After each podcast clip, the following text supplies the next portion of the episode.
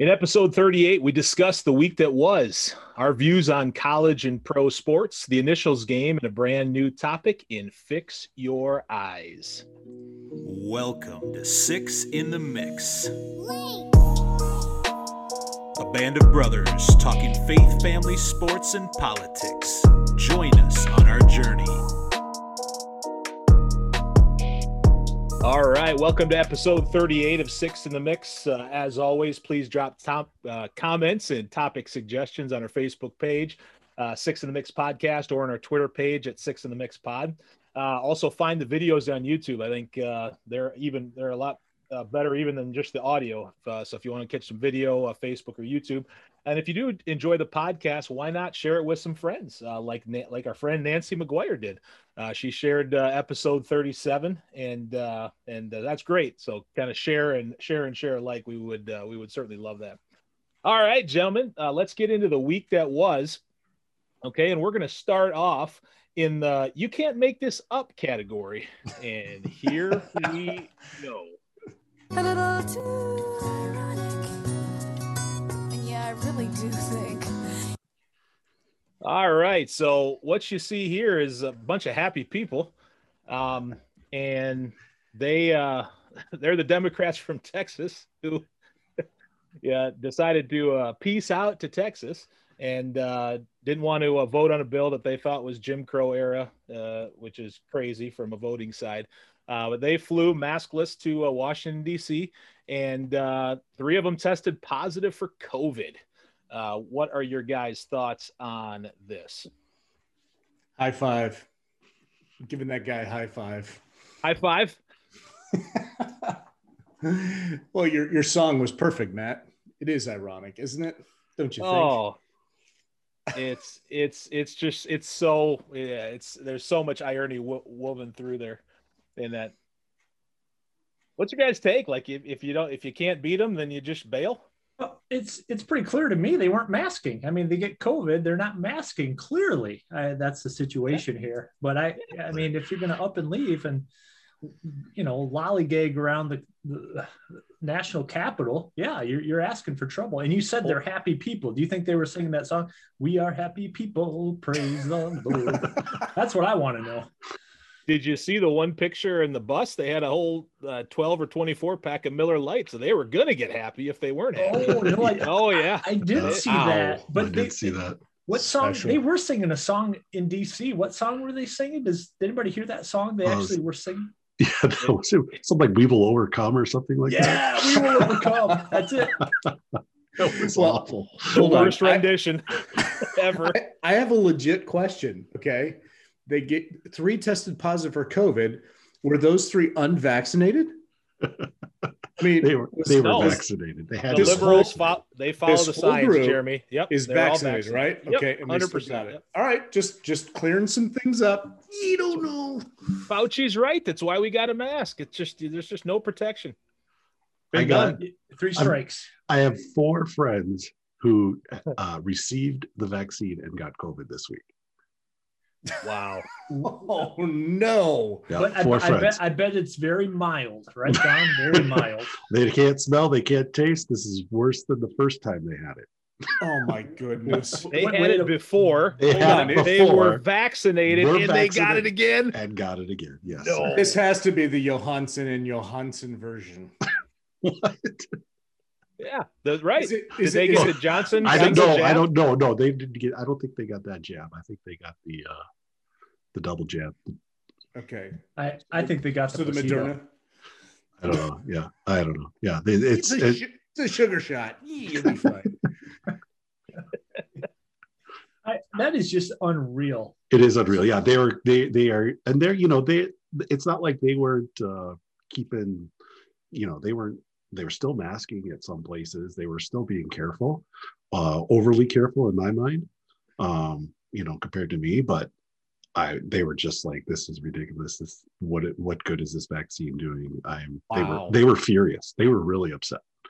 And, uh, um, they're like, I don't believe anything, but I don't, I don't believe anything anymore. You know, they just don't know what to believe. They're just sure. Yeah. You're confused. You have no, yeah. What, uh, what's the baseline anymore?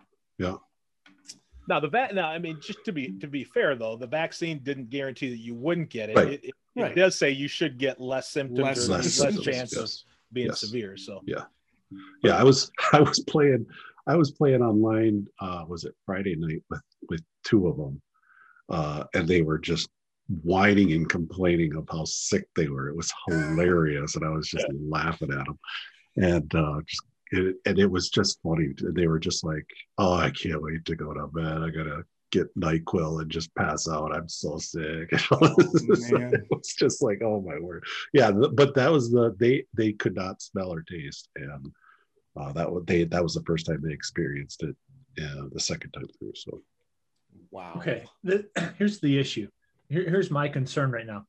It, it sounds like they probably, because they had antibodies before and were vaccinated, my guess is this was the Delta variant. But the problem is, I've heard the Delta variant is presenting itself in a different way. Um, before, when you got COVID, yeah, that was a typical sign if you lost your smell and taste. But now they're saying it's a headache, runny nose, sore throat, sneezing. I think are the are the four main signs. So it, it almost doesn't jive. i don't know yeah i think i had the delta variant a couple weeks ago Did you? That's uh, yeah. I mean, Jen and I both. Uh, we had we had the fever, chills, sneezing, cough, sore throat type thing going on, and it was it was yeah. It was it was it was a couple weeks, but it was you know we got through it. It wasn't we didn't miss any work or anything like that. But okay. but I don't know. Who knows? Who knows? Who knows? But- wow, Warp Speed 2.0. Let's get another vax out there. That's it. Jo- Johnson and Johnson has But- another shot. Let's go. Yeah, but now we're the unvaccinated are the reason for the Delta variant now. But that's what I'm starting to hear. But Yes. we Well, are the that- reason for the deaths and, and things Right. like that. We are to blame now. So uh, Yeah. Yeah, that's interesting. This that actually leads into the uh, the second uh, part of the week that was. I want to just play a couple clips for you because what's interesting is, you know, leading into the you know election, you saw kind of you know I guess what we would uh, call is kind of like a teaming up of big tech and government to help shape the election, suppress what they didn't want to hear. But now the the the script is flipped, and I kind of want to get your guys' thoughts on this. So uh, check out these two clips, and then uh, then we'll chat about it. On COVID misinformation, on COVID misinformation, what's your message to platforms like Facebook? They're killing people. I mean, it really, don't, look, the only pandemic we have is among the unvaccinated. And, that's, and, they're, and they're killing people. I will tell you that these are people who are sharing information on public platforms on Facebook, information that is traveling, is inaccurate. Our biggest concern here, and I frankly think it should be your biggest concern, is the number of people who are dying around the country because they're getting misinformation that is leading them to not take a vaccine. Young people, old people, kids, children, interesting take now that you know, now that big tech's not apparently doing what uh, they want them to do they're turning on them and facebook's like wait a sec we're we're we're, we're doing and then in the same sense i don't know if you saw what uh, jen Psaki said they they're finding people and they're silencing people they don't agree with. They're telling facebook who they need to censor too which is just this it's so maddening. I, what are your what, what's your guys take on biden's approach and and the white house's approach?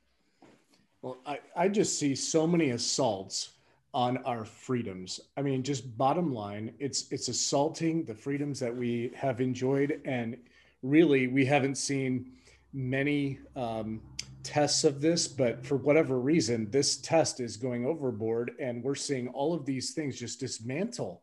I can't. I, it just is unfathomable to me you know, I always look at maybe my parents' generation or the generation of my grandparents, and they say, you know, this world is changing. It's not the same anymore. And it just is really going fast. And I just think we're in hyperspeed change. I mean, everything is going down the tubes so quickly that we can't even keep up with the news. What's said one day is changed the next, and then it's, you know, hmm. it's completely garbled and spit out in a whole bunch of different platforms, if you will. And at some point, are the tech giants going to have to get together and really just decide okay what are we going to let through and what are we not and i assume that some of that's happening already just because of the things that we've seen i cannot un- understand and believe that I am seeing this in my lifetime. It's just, it's unfathomable to me. And, you know, people use the word unprecedented, and I've tried not to use that term. I, I I'm close to using it because it is. It's just unbelievable. Yeah, it's it's very frightening in the fact that you've got um, the state or government really or, organizing and coordinating with these. This is the public square, right? I mean, social media is the public square, and they are dictating what is good or what is bad, what is acceptable, what is unacceptable. And the problem is, we've heard heard this in the last few weeks. We're finding out things that are true now that were called false several months ago. So the only way you get to credible, reliable truth is more conversation, not less. I mean, I'm I'm pro-vaccine, but um, I don't want to tell people who are anti-vaccine to say you have no right to talk. I, I, if they can prove to me their case is right, let them be heard. Um, so you, have got to be able to debate these things, and that's why we have a First Amendment. I think. Yeah, as soon as as soon as the uh, government comes in and starts regulating uh, big tech on on what they can do and not do, uh, what taxes they can uh, uh, levy and things like that, and make life difficult for big tech. Now they're weaponizing them so that they, you know, obviously big tech doesn't face these things. I mean, they hold the the government holds this over them, no doubt. So they have no they have no option but to uh, cooperate. And uh, not that not that I don't think they're going to have to twist their arm to cooperate, uh, but that's what you're seeing now. You're seeing the government weaponize uh, a private company. Well, you know that's that's not freedom, folks. That's yeah. that's tyranny. Um, right. So, uh, what it's yeah, and like Jeremy said, it's like warp speed. Uh, you cannot, you just can't keep up with the news. It's like one thing after another. One, I mean, one week I, I'm just like I can't. You, you know, I'm like last week I was on information overload. I'm still on information overload. I'm still trying to keep up with all the things that are going on. It's crazy. Yeah, it's it, it's it certainly was a wild week, and it uh, I think unprecedented is a great uh, great summation of it, Jeremy. Uh, buckle up, as we as we said back in the day, and as we still say, buckle up. It's going to be a it's going to be a wild ride. All right, well that's going to wrap it. No, wait, wait, wait, whoa, whoa, whoa, whoa, whoa! I got whoa, something. Okay. I've got some. I we still got to talk about one more week that was. All right. I don't. I this has been just burning a hole in my pocket. And I just. I just. I can't. I gotta. I can't. I can't.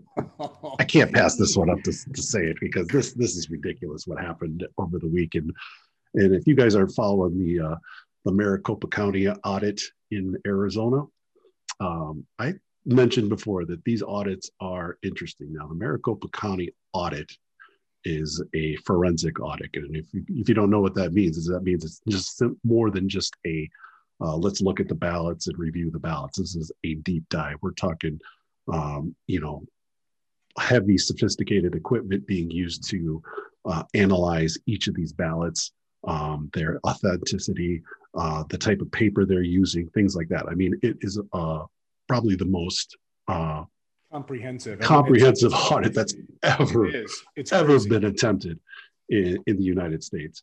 And it's it's amazing to me what's happening in Georgia, what is being reported, um, some of the findings that they're finding there, and yet nobody's talking about it. I think Tucker Carlson. What double have, counting votes? Yeah. yeah. Oh yeah. And, no one's going to talk about that. And I think Tucker Carlson, maybe Hannity did it for a couple minutes too. Were the only two that I saw mention yeah. these things. And what's happening in Maricopa County, they just had uh, the, the audit isn't even completed. I mean, they were, the, the state Senate just asked for an update. Um, and if you're wondering why it's so important that it's in Maricopa County in Arizona, let me throw these facts out at you. First of all, Biden was the first Democratic presidential candidate to win Maricopa County in 72 years since Harry Truman in mm. 1948. I was. I was born in good. that. I was born in Maricopa County. Okay, and that place is truly. There's no. There was. It. It's impossible. It is impossible. There, there has never been a candidate like Biden. So, eighty million. Can, I know uh, exactly. How can you? How can you top that? Uh, I'll take uh, v- uh, chocolate chip vanilla. hey. A Biden won Maricopa County. It's approximately 60% of the total vote in the state. Okay, Yeah. 60%. Okay. What's even worse, in 2016, President Trump won Arizona by 91,234 234 votes, according to CNN. Okay. Yeah. Trump also beat Hillary in Maricopa County by 44,454 votes. Now, the total number of votes in Arizona in 2016 between Trump and Hillary was 2,413,568. There were a total number of votes between Trump and Biden. Get this number, it's 3,333,829. The number of votes increased in the state by 920,261. Almost a million more votes, an increase of 40%. Now, what the Arizona Senate Audit Overseeing Committee or uh, is, is being uh, overseen actually by Senator Warren Petersen, these are the facts that they threw out that they found so far. They have thousands of duplicate ballots with without serial numbers. Yep. They have paper, voting secure paper that does not show bleed through, meaning that they used just regular copy paper to uh, and use sharpies to, to fill in votes. That's not supposed to happen on a regular on a regular ballot. That's Hmm. that's authentic. authentic. There were eleven thousand three hundred and twenty-six votes um, or voters not on the voter roll in November on November 7th. Get that. The 11 over 11,000 voters were not enrolled to vote on November 7th and they voted illegally. There were over 74,000 mail-in ballots that were counted then were actually mailed out. You don't know. It's a small number. I mean, based on these sys- based on these forensics, it's like there's no way a county can certify the election is safe. And in fact, Senator uh, Senator Warren is is said actually said they need to recall the Joe Biden electors for the state of Arizona. He Hmm. actually said that before. I mean, this is just based on the preliminary findings. They haven't even completed the forensic audit. And yet- it hit the it hit the news and went right. No one is talking about it. blanket. And if you dare talk nothing. about if you dare talk about it, you're a racist. Well, and you put it on social media and it's gone. Right. You can't even keep it up. They're afraid There's to talk about it. nothing. It's gone. I And mean, you are out for a month or more. And I think they're afraid to talk about because if this is factual, which apparently it is, I believe it is, then we what do we have? We have an unstable society that that we can't rely on a on a on a political voting process that that is secure and valid. I mean, we have no faith in our voting process. And if that is shown, and here we have uh, uh, re- Republican bills being trying to be pushed through in Texas and in Georgia and everything, I, I'm trying to strengthen these uh, voter laws, and they're being portrayed. I saw on, on BBC they had a show called BBC Dateline, and I saw a BBC uh, um, a, BBC analyst actually who lives here in, in the United States just flat out lie about the suppression of voter laws that are being proposed by the Republican Party. It was just flat out lies. The truth is just completely irrelevant and is completely being blown out of proportion. And nobody can call these people on it because they don't want to go down that road. They don't want to go down it. And it's infuriating. I can't believe it. Yeah, I was listening to, I think it was Michael Kilmeade's show, uh, his podcast. Shout out to him. But he said, This is interesting because the only thing the Dems do not want to regulate is this. And Right. Republicans are everything else. They are like, We're going to put rule after rule and regulate after regulate. But voting, nah, not going to have any of it. Come on. Come on, man.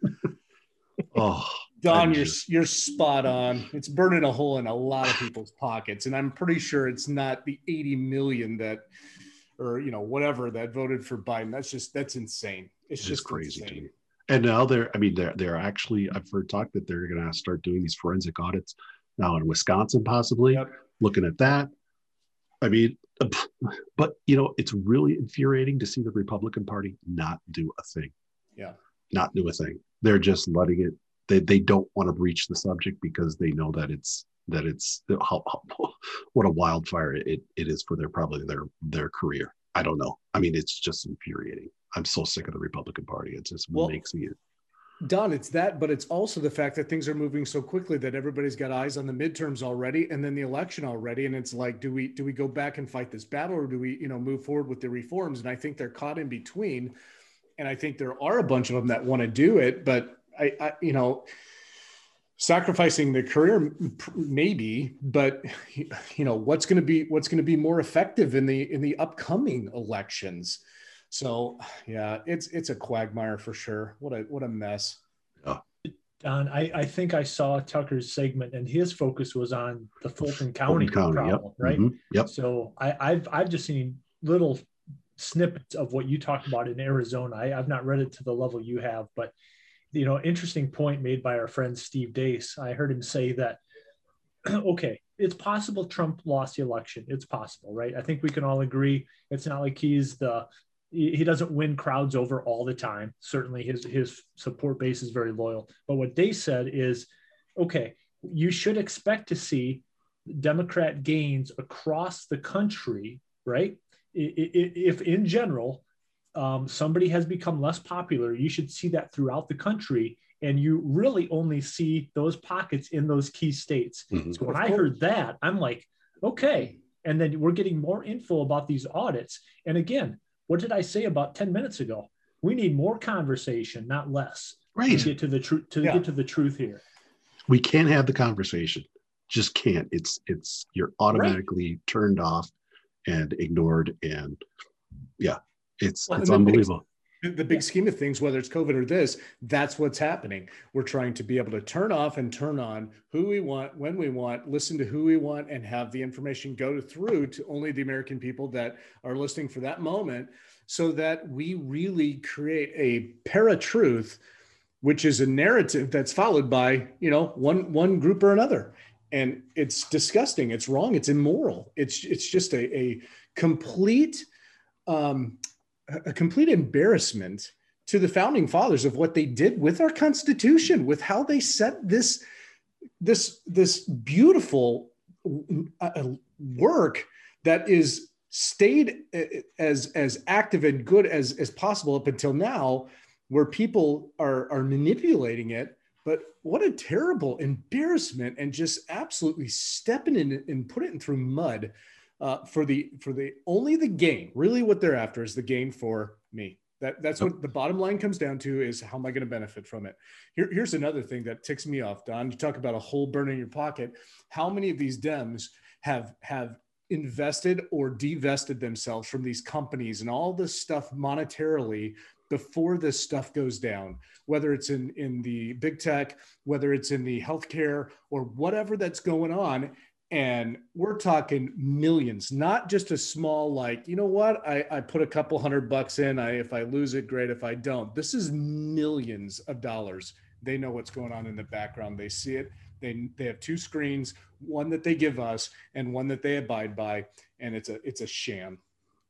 It always goes back to the bottom line and that's the money. Yep i agree it's, it's like always always that's where you can find it. And it's not power, I don't necessarily believe, or 100% power. It's 100% the bottom line, which breeds the power uh, for, or at least the compulsion to, to have yeah. more of it. Wow. What a full, what a full week that was segment. Appreciate you, you Don bringing that, uh, that, uh, the voting Maricopa audits, uh, back, back and, uh, giving us some perspective there. All right. Going to turn it over to, uh, Jeremy for the main topic. All right. So our main topic uh, deals with both college and uh, pro sports and the views that uh, we have and, and really how they've evolved um, since 2020 specifically, but really kind of maybe looking back through our lifetimes and what what has happened with them. And and I know Ryan, you set this agenda and this question up, but in my mind, I, I had to look at also the evolution of the high school sport and below as well, because so much has changed in that spot as well, because of the stuff that is happening in the higher levels. And um, so, good good thoughts and good question here about our views. Uh, I'm I'm going to throw this out there, and really, there's no specific um, target here. So uh, we could talk money. We could talk about what the uh, you know the PR, the public relations. We could talk about specific players and what colleges are doing now with being able to promote themselves. We could talk about the pros and the political stuff, or the money, or you know the holdouts, or whatever we want to go here. But but just focus on you know what what has changed in your view since 2020 but maybe since we really started falling in love falling in love with sports and how that has changed. All right so i'm going to start with ryan and then i'm going to go to matt and then don. So ryan uh, kind of fill us in and give us a little uh, perspective. Yeah i go back to the mid 80s that's when i first started following sports. One of my very first sports memories was watching the 85 world series between the cardinals and the royals and i, I still remember chevy commercials. I can sing chevy commercials from that world series. It's pretty funny. But you know, ever I have a brother who got me a, a, love of baseball, I would say, at a very young age. So I, of course, became a fan, and he didn't want me to cheer for his same team. So I, I have these oddball teams I'm cheering for growing up, like the Montreal Expos, the Miami Dolphins. You know what I mean? So it's it was it was kind of unique, and the Indiana Hoosiers. So in the Big Ten, even though I lived in Minnesota, I have all these rivalry teams, or just what separate from my brother, right? So he would not let you cheer for a Minnesota team? Yeah, he basically assigned me my favorite teams. And then so for us to play like indoor Nerf basketball, it had to be Indiana versus Minnesota, you know. So I would be wow. Isiah Thomas, he'd be Trent Tucker, you know, things like that. Wow. Double T. yeah, double T, right? I'm envisioning uh, our next guest might be uh, yeah, Chad on and let's talk about it. Chad in and we got to hear about this. Yeah, that's not a bad thought. Um, so anyway, I, I, just grew up and uh, my mom is pretty competitive, so I just I just had this competitive drive in me at a young age. So I I, I followed sports. I, I I mean it was so exciting for me to go to a game whenever we could do that and. it was a big deal to get an autograph or I had Bo Jackson acknowledge me one time in left field at the dome. I thought, man, that, that made my week. That was so cool. Um, but I, I, guess over time, as I think back to my perspective on sports as a, as a young kid, and now I look back and, you know, to be honest with you, sports have really dropped in my view, uh, priority wise, um, really i don't set aside much time during my week to watch them. The only thing i still like to watch is football. I, st- I still find that pretty entertaining and competitive. Um, so I, I, don't have cable tv most of the year because of that. Um, and then we look back over the last year year and a half with the pandemic and the social justice issues that have evolved i think that's I, I think the pandemic made me realize sports isn't as necessary to our culture as i once thought they were um, it was always part of our culture, and I thought it was a key piece of our culture. But the pandemic made me realize, you know, it may, maybe not. We, we just we start watching these games with um, no fans in the stands, and you know, it just it just didn't seem as important. And then, especially when the NBA started um, the social justice when the players would put the names of these themes on, on the back of their jerseys. You know, they, they have the right to do that and all, but I, I just felt like um, that was going in the face of our law enforcement officials a little bit too much and, and just the disrespect from the flag that, that, came from all that. So that that bothered me with sports over the past year too. Um, and, and, the fact I, I, look back and i say okay i followed sports for what 30 36 years roughly. And if you include all of my favorite teams each year i have had one team win a championship in that time. And i'm talking professional basketball, professional football, professional baseball, and college basketball. The only team that I have cheered for that has won a title were the 1987 Indiana Hoosiers with Steve Alford and Keith Smart and Dean Garrett. That's that's pathetic. I mean, I guess the question I'm asking myself is why do I even care about sports at this point? I mean, I, clearly I pick losers and well, your brother the, picked you losers. That's true. I mean, I, I, I mean, even in 1994, the year I graduated from high school, my Montreal Expos were cruising toward a World Series, and what happened? The strike. It shut baseball down in August of right. 1994.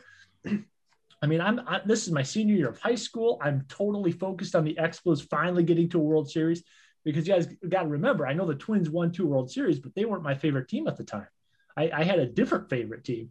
So it's just been it's just been a debacle. And as much as I've I've enjoyed playing sports, which you know you guys have seen, has brought out the best and worst in me. Um, I just I, this last year and a half really has I think shined a brighter light on um, lessening the priority of sports, at least at least in my life, um, and, maybe maybe in the lives of others too. Good thoughts, Ryan. I appreciate that. Uh, Matt, how about you? Yeah, I kind of took uh, this question maybe more from a short term. I didn't go all the way back to yeah. when I was younger, but you know, how has it evolved since you know maybe the pandemic came along? And and I think I think for me, um, you saw you saw two things. Well, you've seen two things. One thing has been going on for a long time, and just and we kind of mentioned this in the week that was, but the dollar drives so much, and I, and I think it, you know, there's always you know entrepreneurs that you know saw sports and it, it got to be bigger, and hey, we can make money, we can sell merchandise, but man, it is it has come sometimes to be so hard to watch some of your favorite teams just to be able as a fan watch the game unless you have a, a certain Fox or Comcast or Spectrum or whatever. You have to have this and oh sorry, we, we made a decision in the boardroom, so now this is this is not going to be shown. And it's like we're missing we're, we're kind of missing the whole point of it. So it's cer- certainly about the dollar. But then, you know, it's also been like I think these sports teams and owners have been wrestling with how do we work through kind of what we were talking about in the week that was and all this craziness going on. How do we support the spectrum of political views and still try to get our messaging across and still attempt to be relevant? And a lot of the athletes tend to be a bit more liberal in their perspective, so we don't want to shun them at all. And maybe some of the owners maybe might be more conservative, and it, I think they're all just trying to figure it out. Um, you know, who knows uh, when it comes to that? But for me, you know, I, you know, the pandemic took a lot of um, you know, because we you know, we never stopped working at our factory. So I remember, I still remember when there was like nothing sports wise, and that was always something. You know, not living in Minnesota, being able to watch a Minnesota team is w- w- was kind of enjoyable. And so, even though it was empty in the stadium, you know, watching it for me was I, I still remember the games when the Twins started playing, when MLB started back up. For me, that was it was almost similar, not maybe not quite, but after 9-11, they took that week off and then we played baseball and we got back to it. And that there, there was just like a, almost like a, Hey, we can, we're, we're to, we're to figure this out. It's a hard time. Um, but, uh, you know, I also think it's interesting, like the college sports, uh, that ruling now they can they can make money and i for me i'm a big fan of that i i, I think that uh, the college has made a ton of money and these athletes who are elite athletes had to wait you know in some cases one year, but a lot of times three, four years before they could actually make money on their brand. And so now that they can, uh, you know, now that they can uh, do that, I think I think that's a good thing. That's going to help even it out, and um, you know, just just help them leverage what everybody else in America is doing, whether it's YouTube or whatever, uh, leveraging their skill set to, to, make a little bit of money and to uh, to not have to worry about this fine line and oh, am I going to be audited? Can I play in the tournament? um, those types of things. So I, I, I do like, uh, I do, I do certainly enjoy that. And I, I certainly hope that the uh, sports will, will be less political over time and just get back to the playing of it more traditional. I, again, not a fan of all the goofy rules and the goofy jerseys or anything like that, you know, get back to playing, you know, the long games, get, you know, no, no, nobody on second base and extra innings. I know it goes faster and such, but um, you know, get back to more traditional ways. I'm not a fan of the extended, uh, football games that are going to be coming. Uh, that's a, should be a 16 game season forever and always. Um, but again, I I do enjoy watching sports. Uh, uh, certainly the my Minnesota teams here in Ohio, and um, hopefully hopefully that'll continue. And my Vikings will win the Super Bowl. It'll be really good. All right, Matt. Good job, uh, Don. How about you? Yeah, I really wrestle with uh, with sports now. I um, grew up with sports from from the very beginning. I remember I mean, my we we had Viking football on every Sunday night. We never missed a game growing up. Uh, watching it after church, come home, sit down for dinner, and we have a little black and white TV at the corner of the table. We're watching the Vikings game while we're eating dinner. You know, I mean, it was just it was just part of our uh, part of our family. Um, baseball, we watched all the baseball. We would go to as many games as we could. I remember going to one of the very first uh, my very first baseball games in the Metrodome when it just opened up and watching a, uh, a chubby little guy in center field battle the battle the uh, the dome ceiling and try to catch fly balls and and uh, watching Kirby Puckett uh, steal home runs. I mean, it was it was I'll never forget those times, and I loved every second of it. And Um, and and then when the Timberwolves came to uh, came to Minnesota, you know when they when they started that club, um, I was there at the in the Metrodome watching those games from the top from the nosebleed seats in the Metrodome, and then uh, on opening night uh, at the Target Center, I was there with me and my friend uh, Tim Rea, and we were there to watch them play the Atlanta Hawks. It was it was fantastic. It was so much fun. We were so excited. We couldn't believe we were at an NBA game. Um, as opposed to now, I'm just I can uh, it, it, it pains me to say that I just I just don't have any interest, whether it be football, basketball.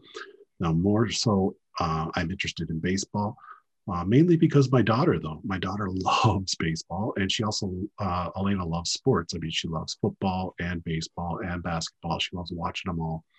So I mean that's really I mean I still want to watch them for her because those are memories I want to that I had that I want to be a part of when she grows up as well.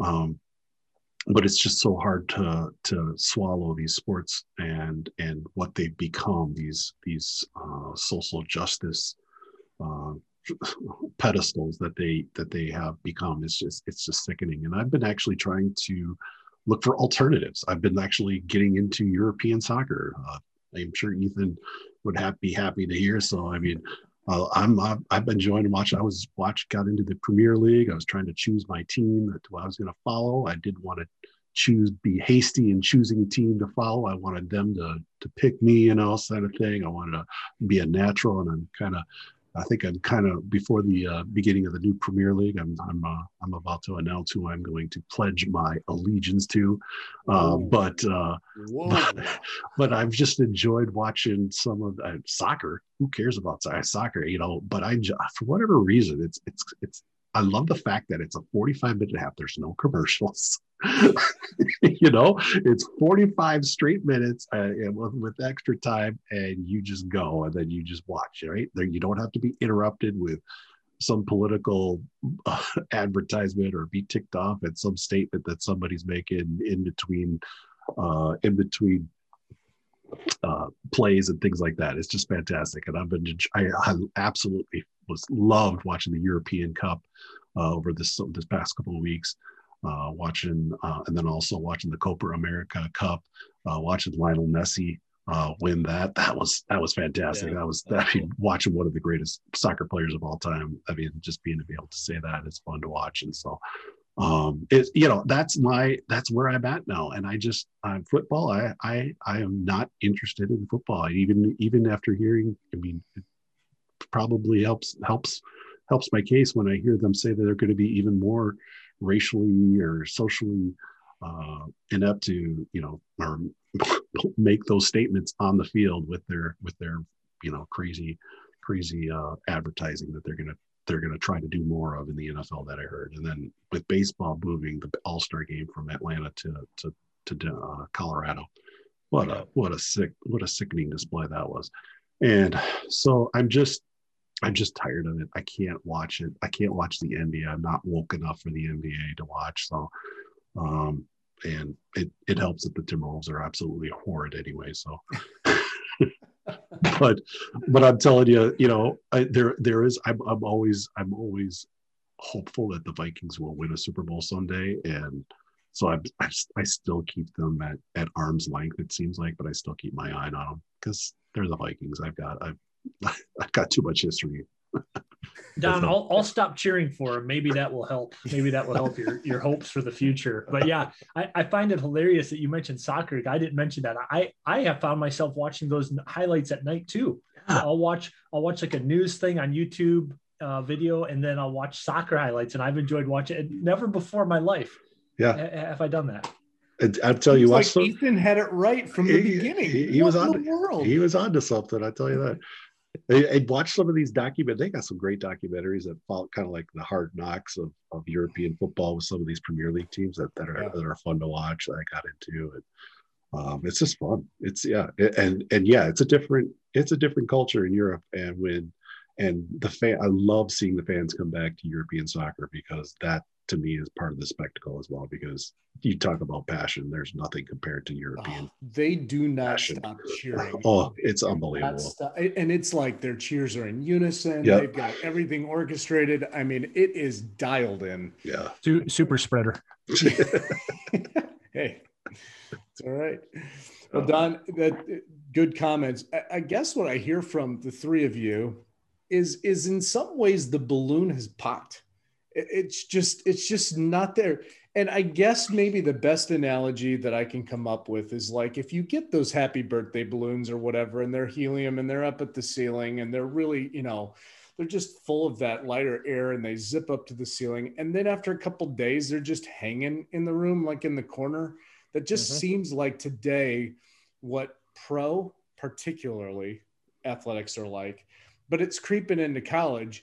And where you find the pure athletics, because of the fact that the money and, and some of those things hasn't quite touched that, but I think it will, is where you look in the high school ranks. If you look if you go to some some unbelievable competitive high school competitions that atmosphere in my estimation is just as electric if not more Mhm. than some of the pro things. And yeah they don't have all the refined skills. They're not pro athletes yet but i'm telling you what some guy some kid hits a buzzer beater you know from three point or, or does the and one and it's not supposed to go in and it does and he hits the free throw and all of a sudden they've won the game I mean, all that kind of stuff. That's what makes like you know you get that tingling feeling like this is this you walk it's just part of that. So so the balloon is just hanging there for many Americans and we're trying to get back at it. The frustrating thing is what's being forced at our at our love of the games if you will is all the mumbo jumbo mess that we got to listen to and, and wade through and it just it just takes all the wind out of the sails so for me, politics and money uh, for the pro, and and probably it's going to be uh, no doubt, and I know it has crept into the to the college ranks already, but it robs the fan of pure sporting experience. Mhm. There's no longer a purity in that com- competition. Here's one other thing I'll add. Since I have become further and further disengaged from playing athletics and being competitive, my competitive spirit inside of me has also gone away not not completely because i just beat my son in horse again today and i I'm, i was feeling good enough that i was going to take him on one-on-one but he he of course didn't want to because i was beating him too bad. I still have that drive and when i get the basketball in my hand and he's in front of me i'm going to go and i'm going to dunk on him. That's in that's in my heart and mind and my body won't let me do that but okay. But I still have that pure that that just desire to win and I'm going to do it at all costs. I don't have to have fans, I don't have to have money, I don't have to have those things. But as my competitive spirit has has kind of disengaged from the actual field or the the court, I have found less interest in it just collectively. And then on top of all of that, you put all this mess it really deflates my balloon of of wanting to to watch any of this because to me this isn't competition to me now we're playing for politics now we're playing for money which we had before but it's it's all these other things that we're playing for for sponsorships for all these things and it's all centered on i the athlete and yes they play for teams but it's less and less pure so when we bought an, a vcr and a color television. And my dad made that purchase. We made that purchase so that we could watch the Phoenix Suns. I know we're down 3 2, but we're going to come back. We're going to be okay. Eh, it- we bought that and he bought it with a special timer so that we could record at a certain time on the no- normal channels that we all got through the antenna, which we had to adjust to get the right thing so that we could come home and watch sports together as a family and enjoy it. And today, we just can't do that anymore. I really wish it was a possibility. I don't see it coming back.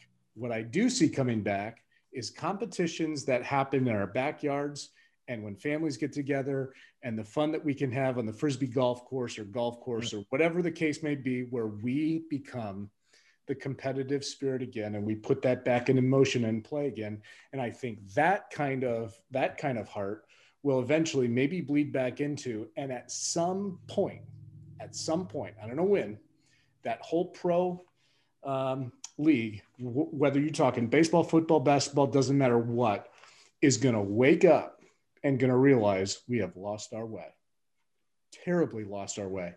And if that happens before the Lord returns, we're going to see some great competition again. If that doesn't happen, it's going to stink, and we're going to play some serious, you know, golf in heaven with those uh, that millennial millennial kingdom with him. Because I I'm going to be a greenskeeper. I'm going to make sure that things are tight with my lawnmower. We're going to play some sweet golf with Moses and a few other uh, few other awesome players. We'll teach Paul. You know, we'll teach the Apostle Paul how to play some golf. We'll, we'll do that.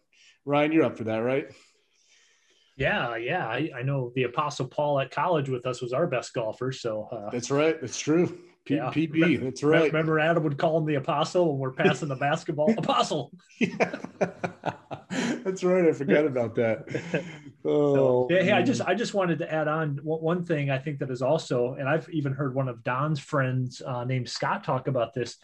You know, with the whole debacle with some of these metropolitan cities and, and the lack of police enforcement and safety at issue, there are a lot of people that don't want to go to games anymore No, in, in no. downtown downtown uh, metropolitan areas, and I, I'm one of them. I'm not excited to go up to Minneapolis middle of the night. Yeah, we won't go to a, a night baseball game. I can't take Elena to a night baseball game. I just can't do it. Yeah. Yeah. Wow. And and if you're saying that, you know that there's a hundred thousand more plus other Mhm. people fans that would, but just aren't going to do it. They're just not going to do it. Hmm. So yeah, let's bring let's bring the pure back into the sports thing, and uh, maybe uh, maybe we're going to have to revive it just with our own uh, our own competition between each of us and, and the people that we're in connection with. But anyway, that closes out our segment of the sports and how they've evolved in 2020. I'm going to throw it back over to Don for the initials game. Speaking of competition, let's go.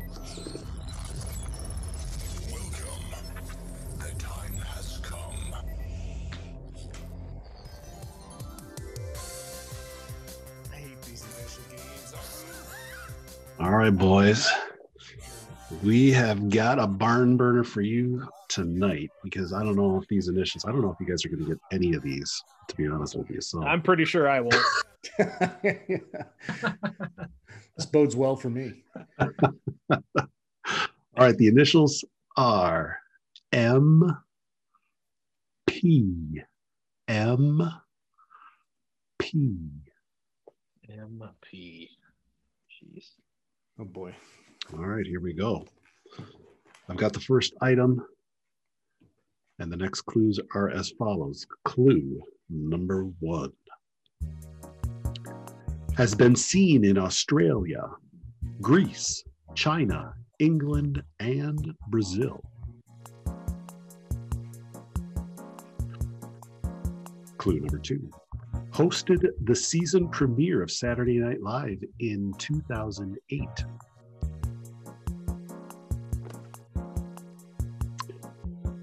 Clue number three.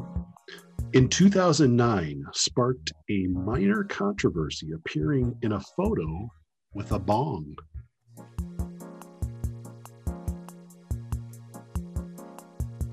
Clue number four. Often seen in eyewear. Ryan, Go ahead, Ryan. Michael Phelps. That is correct. Wow. Michael Phelps. Okay. Isn't he, so- uh, isn't he the well- reigning gold medal champion? Yes, or- He yeah, is so the all-time leader. And that's Hmm. that's in all time, like Yes. across the all nations, right? Right, right. Yeah. Wow, that's incredible. That's pretty cool. You guys inter- excited for the Olympics starting to what next week? Is that next week? Yeah, I think they're it's supposed this to, but, Friday. Are they gonna Are they gonna happen? I mean, they've already kicked people out of the village. COVID. I don't know. It's yeah, yeah, it's it's gonna be weird. It's gonna be weird. I, I yeah, I don't like the Olympics. I, I just I I, love them just too, picked yeah. up I picked up cable just to watch the Olympics and football. So There you go. All right, item on the item number one goes to Ryan. Here we go. Item number two, clue number one. Often seen on grass. Clue number two. In a 2000 is a 2005 Woody Allen film. Clue number three. Frequently seen at Wimbledon.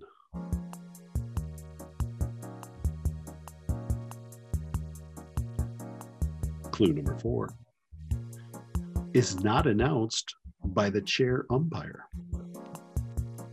Matt, Go ahead, Matt. match point. That is correct. Wow. Good job, sir. Blind Yes. squirrel finds a nut every now and again. Not bad. I thought I thought Ryan was gonna jump all over that one. yeah, being a tennis guy. I know. I mean, come on. I, I just when Don mentions movies, I just lose all hope. My mind just goes into this silent mode of fog. That's why I do it. Thank you. Thanks, pal. oh yeah, connected to Yeah. Woody That, Allen. that's where I lose it. Connected to Julia Roberts. Connected. To, you know. All right. Item number three. Clue number one. Connected to Oh yeah. a sculpture of Devil's Tower in 1977. Clue number two was seen on Nickelodeon's Double Dare.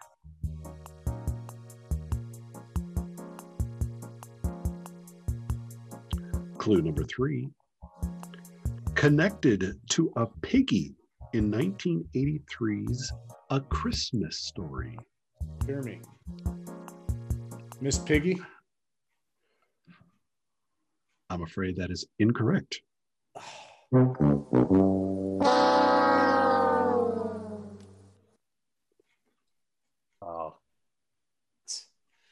you said a Christmas story. Oh, that's in Cleveland, right? That's I the one in Cleveland. I should, Muppets. in theory, know that. Uh, All right. Jeremy's out for this uh, for this clue or for this item. Clue number four. They are often pressed.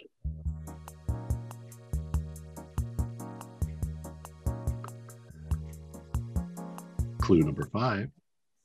In Great Britain, they're connected to bangers.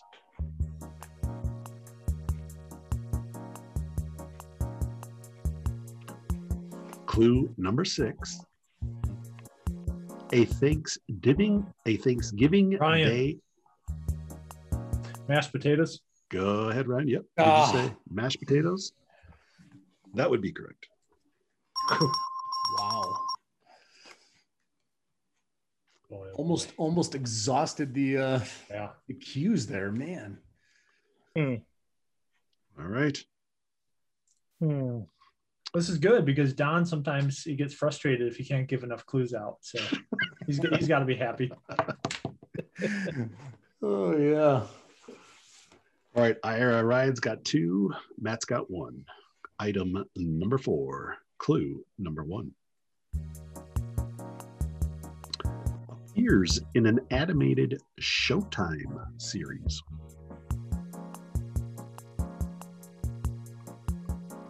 Clue number two. Connected to Saturday Night Live's Beck Bennett.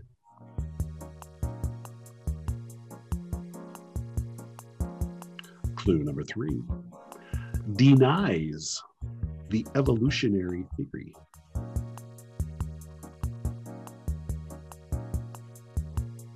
Clue number four connected to Indiana.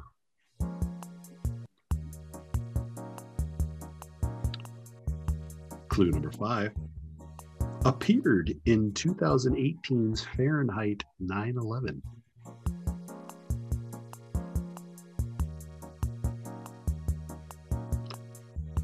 Clue number six the 48th Vice President of the United States. Ryan. Jeez. That's oh, her. my goodness. Hey, Mike Pence. Michael Pence, yes. Oh, the Saturday Night Live thing. Yeah. What? Beck Bennett. What is that? Is he's the guy that impersonates him. Yeah. Oh, okay. Hmm. These clues. You said that that was back in 2008? The Beck Bennett one, the Saturday Night Live? No. I don't know where he got 2008 from. That was previous clue. Oh, okay. Previous previous night. I think. He Mike just Pence. premiered in Center Night Live. Wow. All right. I, sh- I should have had that name written down. Sometimes No I write kidding. things I down. know. I'm just, I I've got can't one find, thing written down. I can't. So do I. I've got nothing, nothing with MP. Oh, All right. Item number five. Clue number one. Can speak at least some French. Clue number two. Over 40 years old.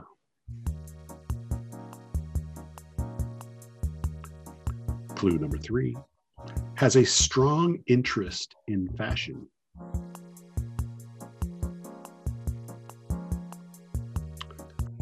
Clue number four has been seen in a nursery.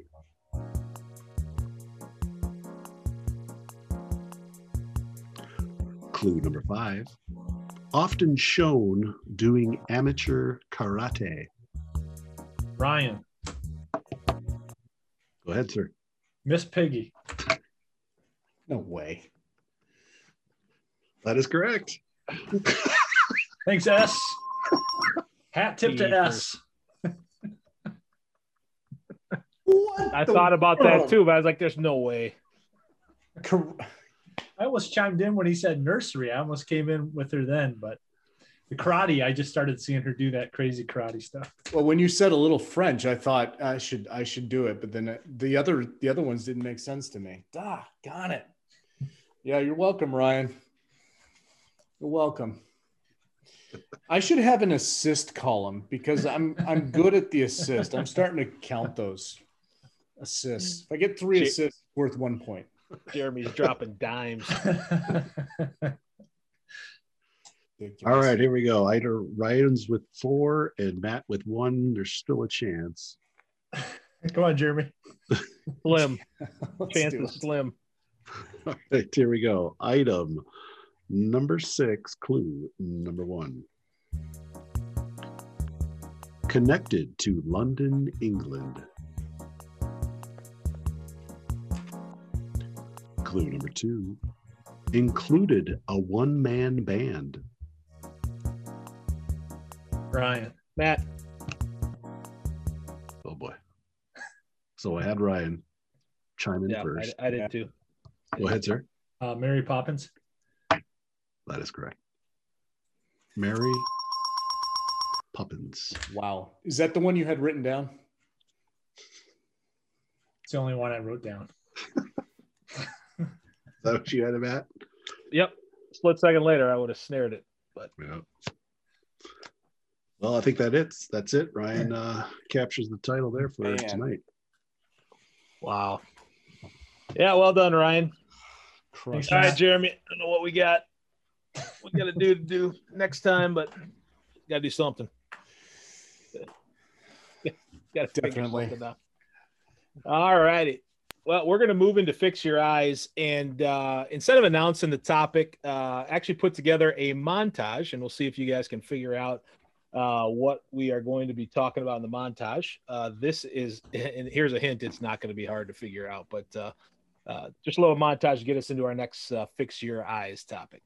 Oh, brothers, let's go down, let's go down, come on. Come on, brothers, let's go down, down in the river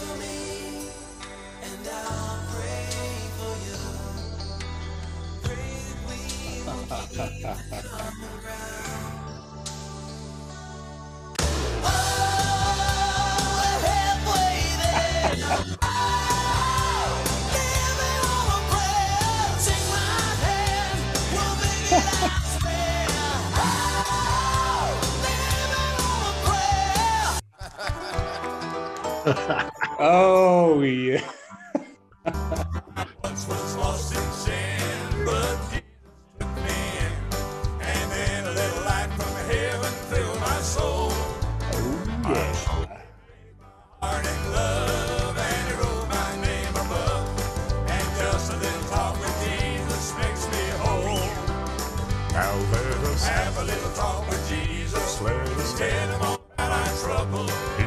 Hear our faith is right. And tell by. Now when you feel a little prayer will turn. Know a little fire that burn. Find a little talk with Jesus makes it right. Well, well done, sir. Well done. All right. Well done. so- Well done. I'm stunned. I'm stunned, Matt. No, no Chapman. Let us pray. Well, there's guys, I was blown away by the number of songs from every spectrum, every genre, Christian, um, you know, anti-God, like prayer is is woven throughout the fabric of so many songs. It's ridiculous. I probably could have had a 30 minute montage, no problem.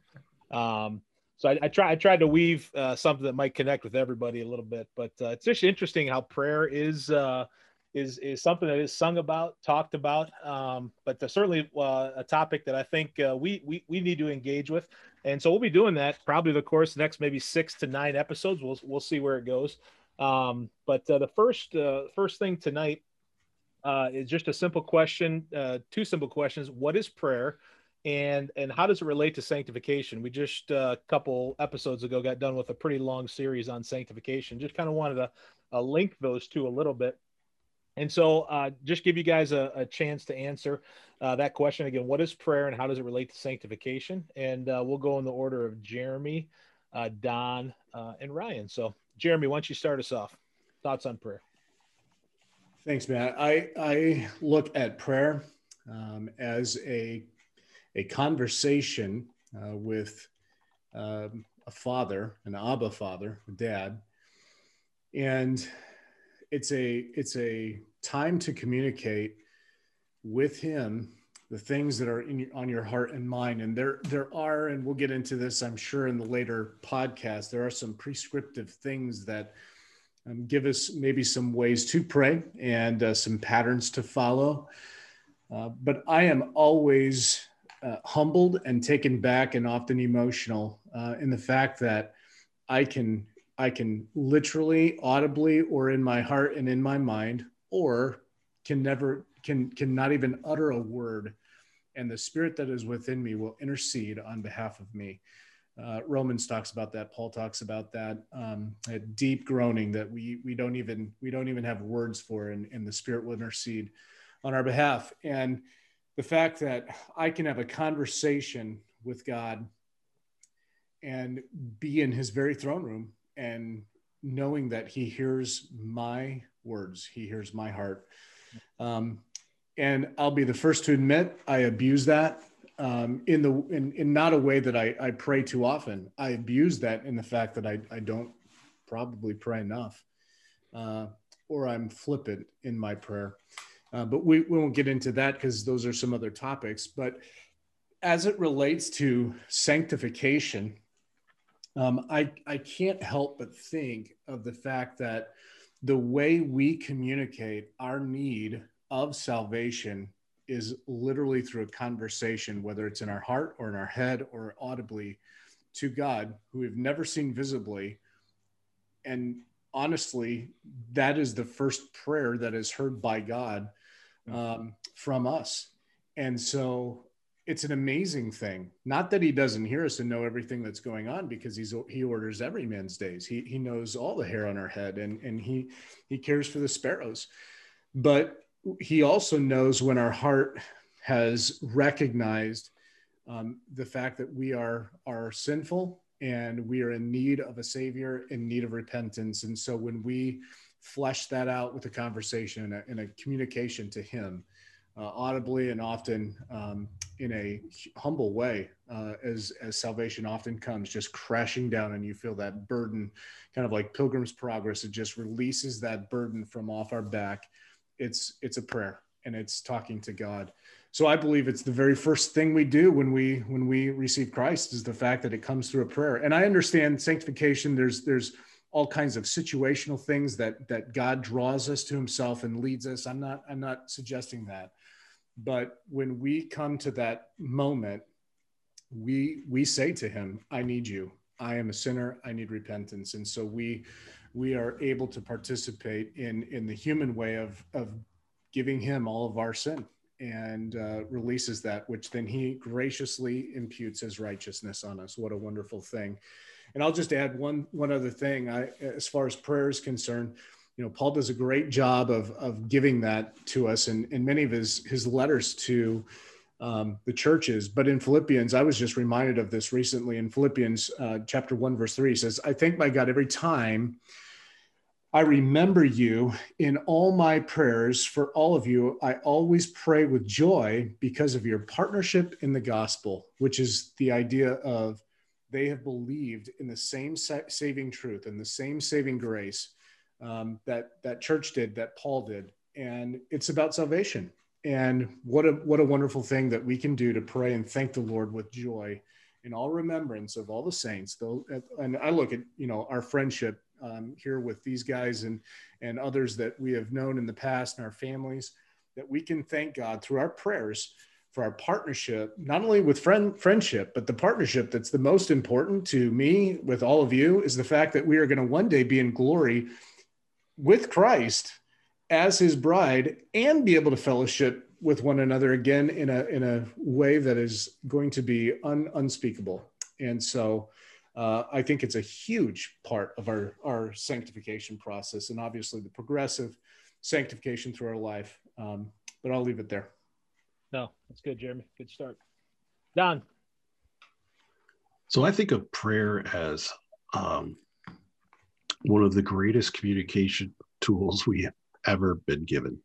Um, it is absolutely vital to a Christian's uh, faith. It is vital to their spiritual growth. And it is a humbling experience every time um, we, and I, at least for me, I enter into that uh, time of prayer with God. Um, there is no way I think of a better way for a Christian to um, to to be able to cultivate that relationship with Christ than through prayer. I think of it almost like I thought of this uh, uh, example. I remember in tenth grade, no, this is gonna be crazy. This is probably a terrible example. I'll probably You're gonna throw another teacher under the bus. No, I'm gonna throw. oh, Deb Deb wasn't really thrilled with that, although you know we did get a comment or two. So I'm just sitting, I'm just making it, you know. Put it no, out it's not. It's not a teacher. I'm gonna go back to a to an old girlfriend I had in tenth grade. Man, uh, her name was Laura Kraft. We dated for two weeks. Now this this uh, this this relationship, we were the best. We were the best of friends, right? We were the best of friends. But as soon as we started dating, we did, we had nothing to talk about. We couldn't communicate with each other. We didn't know how to talk to each other. It was it was the weirdest thing, right? And I'm just thinking, it's just like, how can we not communicate with each other? We're, we're good friends. We know each other. We know all about each other, but for whatever reason, we just it just didn't work. So for two, that was after two weeks, we're like, this is dumb. This is stupid. I, you know, we're just gonna be friends. So and and I say that just because that communication level was so vital to a relationship, obviously, with every relationship, obviously, relationship with your marriage, and how communication is so crucial to the to the cultivation of a relationship.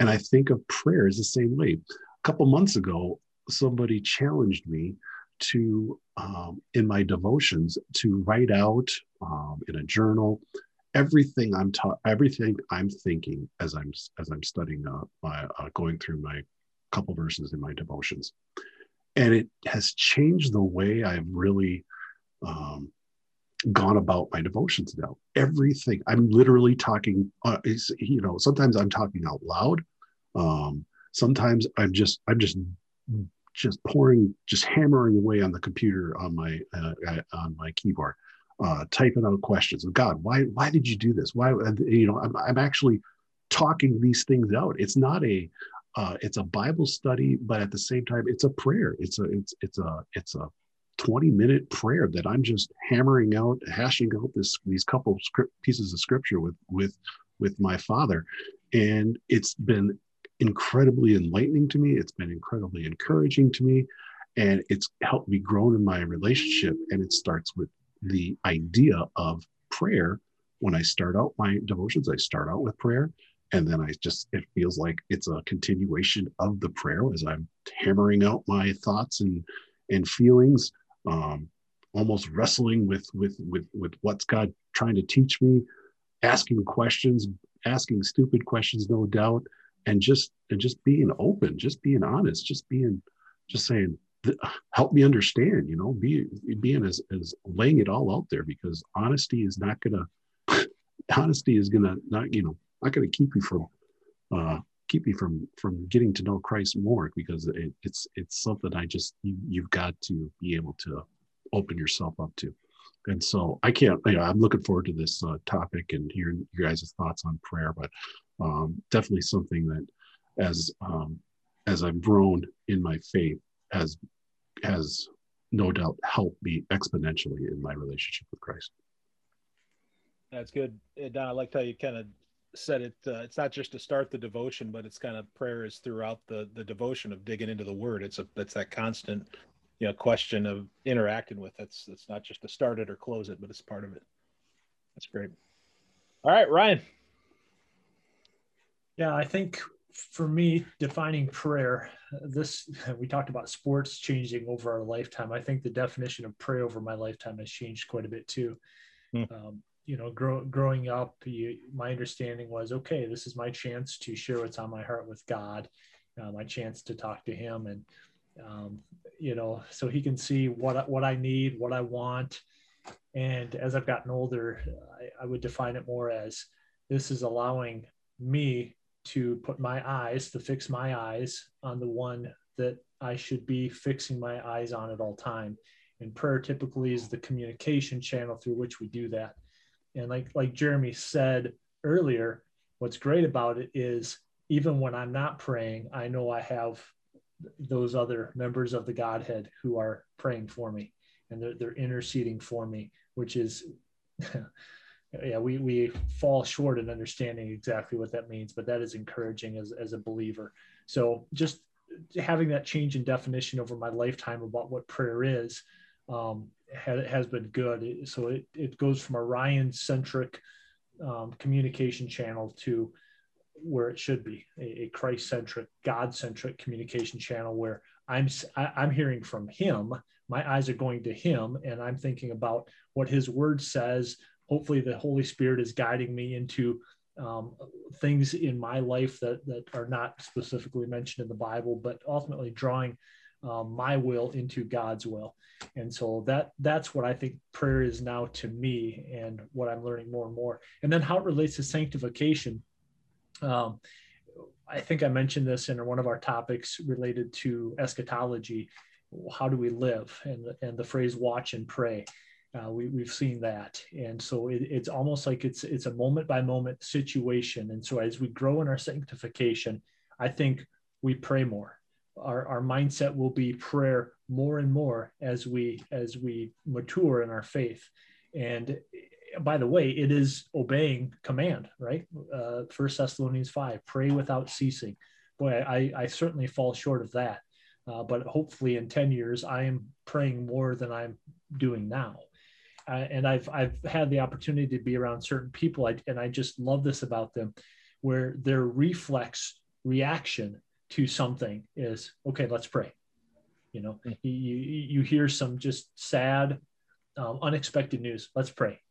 I, and and I'm not there yet, but I I I look look at those people and I say that that's how it should be. Um, we we hear some, and by the way, that can be done if if there's a praise. That should be our our reflex knee jerk reaction. Let's let's praise the Lord. Let's pray. Thank Him for what He has done. And so I, I think more and more as we work through our sanctification, um, I, I, think prayer is going to be more and more a part of our lives. At least that that's how I'm understanding it in the Bible, and it will be a, a an obedience to commands in the New Testament. And so, as Don said, this is a great privilege. Um, this this is great. Not only has the Creator of the universe um, decided to send his son to die for us on the cross, but then he he wants communication with us. He wants us looking to him, as Jeremy said, Abba, as our as our father. And um, it, I think it's pride that gets in the way of us of, of us doing it as often and to the degree that we should. At least it is for me. Yeah. No, some good thoughts there. I, I like I like that thought that maturity is kind of demonstrated through with a reflex to pray like you you just you're just going to him kind of what Jeremy was talking about the uh, initial conversation, but it continues. But just that the way that we that we that we talk with God, and it's the way we connect with Him initially, at least. Uh, you know, opening up our hearts. Um, yeah, just uh, very special. Um, when I when I look at that question, what is uh, what is prayer? Um, I think it's for me. I think it's dependence.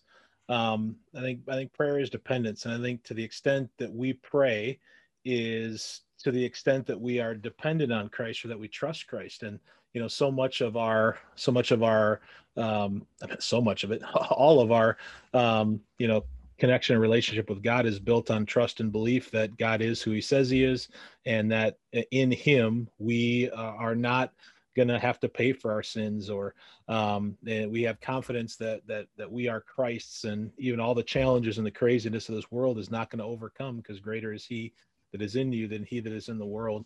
Um, so I think it's really for me it's dependence, and that's tough because I struggle with that. I, I, I, I, am very in I am a, a very independent person.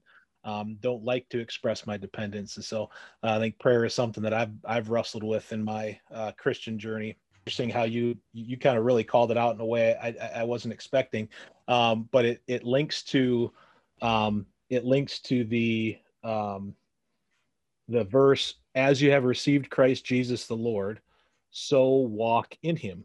Right. And so, you know, that childlike faith that that connects us with the Lord is the way that we're challenged to walk in him. And I was listening to a, a podcast series by Alistair Begg. So he's uh, at a church here in, in the Cleveland area. And he was he was doing a series on the armor of God, right? Very we're very familiar with uh, you know Ephesians six and you know put on the whole armor and and all those things. But but he didn't stop at the traditional you know point where you where you stop or at least it, it called out to me. So if you go to ephesians 6 and i'll just kind of read you know i won't read all the armor but you, guys know the armor the helmet the shoes the, the shield of faith the belt um, and then verse 17 take the helmet of salvation the sword of the spirit which is the word of god. And then for about three verses he goes on. It's not like a stop it's a and Pray in the Spirit on all occasions with all kinds of prayers and requests. With this in mind, be alert and always keep on praying for all the Lord's people. Verse 19 Pray also for me that whenever I speak, words may be given, so that I will fearlessly make known the mystery of the gospel for which I am an ambassador in chains. Pray that I may declare it fearlessly as I should. And what was interesting the series didn't just like stop and then okay now we're going to talk about prayer. Like the armor of god includes prayer. And, and in fact it's almost like that capstone like pray that all these things that we talked about you know would happen. And so for me the link to sanctification is very critical. Um, it links to dependence but it also links to you know all the the armor uh, uh of god as well. And so i think the challenge for for us as believers is if we're not praying we should question whether we're a believer at all. Um, i think that's uh, i think that's something um, that is uh, that is that we need to wrestle with.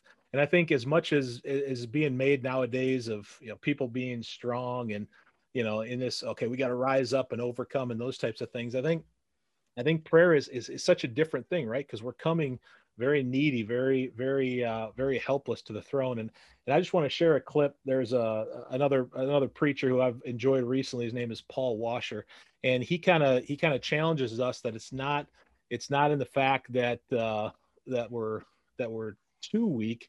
Uh, but it's it, in fact the the challenge with with prayer and with uh, depending on God is that we're not we don't recognize really how weak we are, and he just he sums it up, and I just kind of want to share that with you as we kind of close out uh, this episode. Your problem is not, it's never that you're too weak.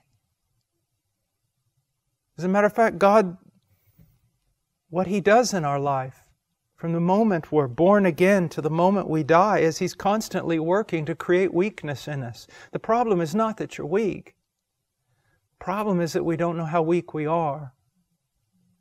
Because that weakness would drive us to prayer as being truly incarnate drove our Savior to prayer. So I think those are those are good words as as we as we delve into prayer. Let's uh let's let's be dependent on the one who uh, who gives us life and sustains us um, in in all manner of uh, of godliness and all manner of our lives. All right, that's a wrap on episode 38 on this, the 18th day of July, year of our Lord, 2021. This was Six in the Mix, talking faith, family, sports, and politics. Find our episodes on Apple Podcasts, iHeartRadio, Spotify, or wherever you get your podcast content. Review us and leave a comment. Visit our Facebook page at Six in the Mix Podcast and comment on what topics you'd like us to discuss. We are also on Twitter at Six in the Mix Pod. Join us on our journey.